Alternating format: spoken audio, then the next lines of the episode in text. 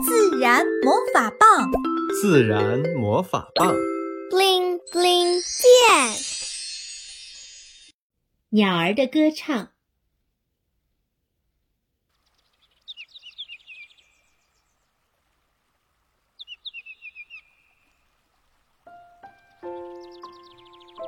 外面的气温接近零度，这几天下着小雨，雨滴像棉线一样细，一样轻，一样软。雾很大，在小雨的映衬下，整个世界都是迷蒙飘渺的。今天早上，程程和洋洋裹在暖融融的被窝里，姐弟俩是被窗外的鸟儿们叫醒的。小鸟叽叽喳喳，欢快极了。此时此刻，两个小脑袋正贴在窗户上，望着外面那一大片烟灰色的田野，可是连小鸟的影子都看不到。姐弟俩紧贴着窗户玻璃向外看，都快一个小时了，唯有看到一个老人，身穿黑灰色棉袄，头戴一顶厚厚的绒帽。耳朵被垂下的帽檐盖得严严实实，只见他微弓着身子，无声地走过，也不知道他从哪个村子来。绵绵的细雨柔柔地洒在老人的身上，密密麻麻的小水珠像是珍珠屑一样闪着微光。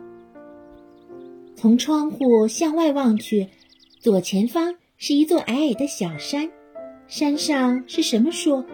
仍然翠绿翠绿的，时不时会有小鸟悦耳的歌声传来，哪怕是紧关着窗户，也能听到。程程把窗户打开了一条缝，寒风从缝中钻了进来，姐弟俩冷不丁打了个寒战，相视一笑，程程和洋洋一起合力把窗户推开了。程程举起望远镜，向山林那边望去，一只麻雀进入了镜头，一飞而过，瞬间没了踪影。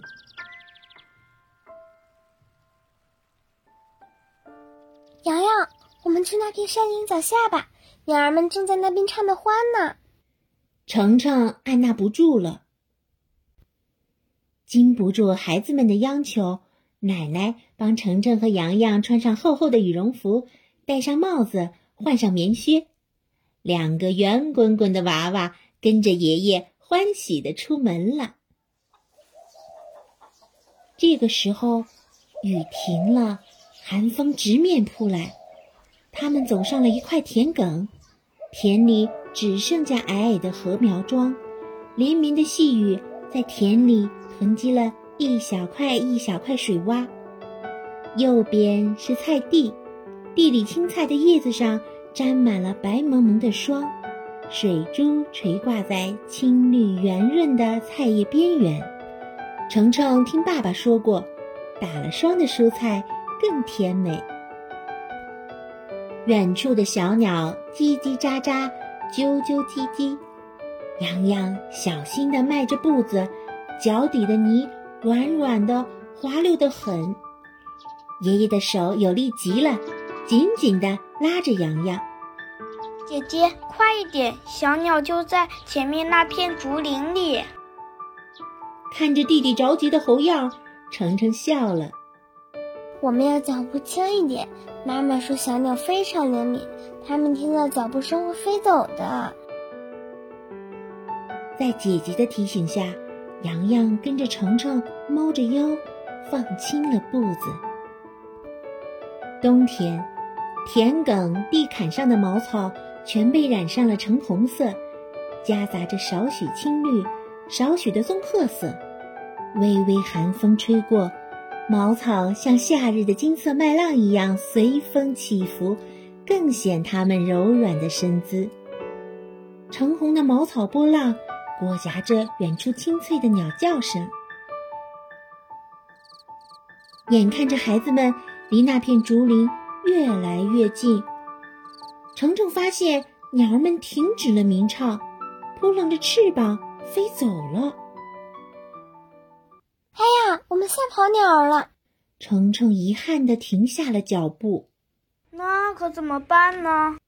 洋洋有些沮丧地问道。我们就在这里等待，不要出声。程程想起曾经看过一本书，里面的主人公就是这样安静等待鸟儿们重新飞回来。程程示意弟弟不要出声，不要走动，拿出望远镜观察鸟儿们隐藏的这片树林就好。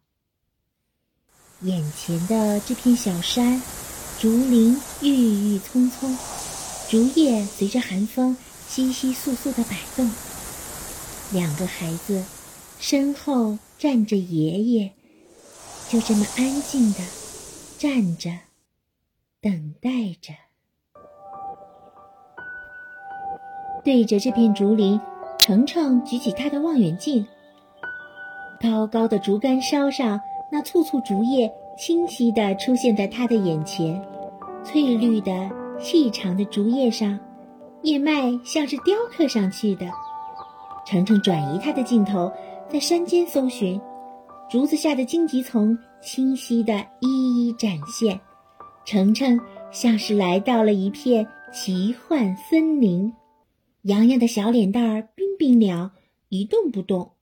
爷爷用力的。把洋洋的帽耳朵往下拉了拉，尽量挡住那山间回荡的寒风。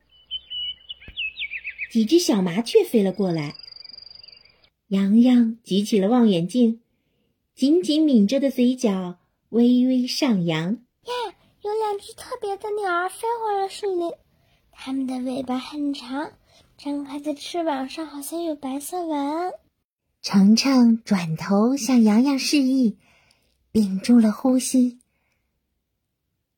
这两只鸟儿在细细的竹枝上停了下来，小嘴尖尖、鲜红的，和那一双红色的小爪子对应；身体纤细，尾巴长长，背上的羽毛乌黑，尾巴上的白色条状纹理更加醒目。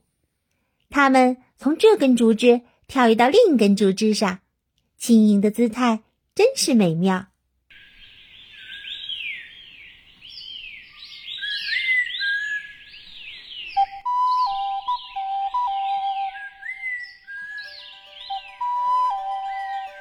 树林里热闹了起来。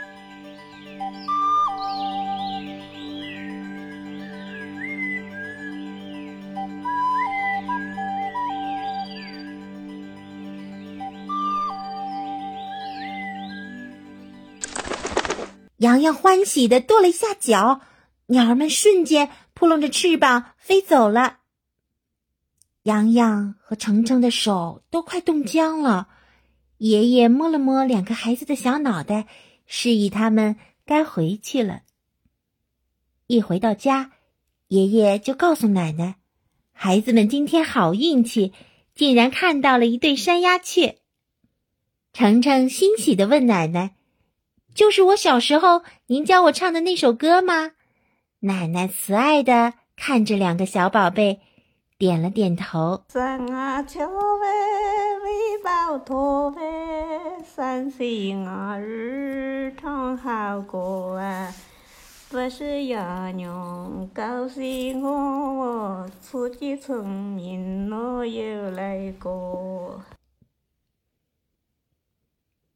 晚上，程程、洋洋早早的睡了，他们和爷爷约好，明天一早再去树林里会鸟。梦里，洋洋梦到自己和姐姐变成了两棵小树，那对漂亮的鸟儿站在他们的肩头，动情地唱着歌。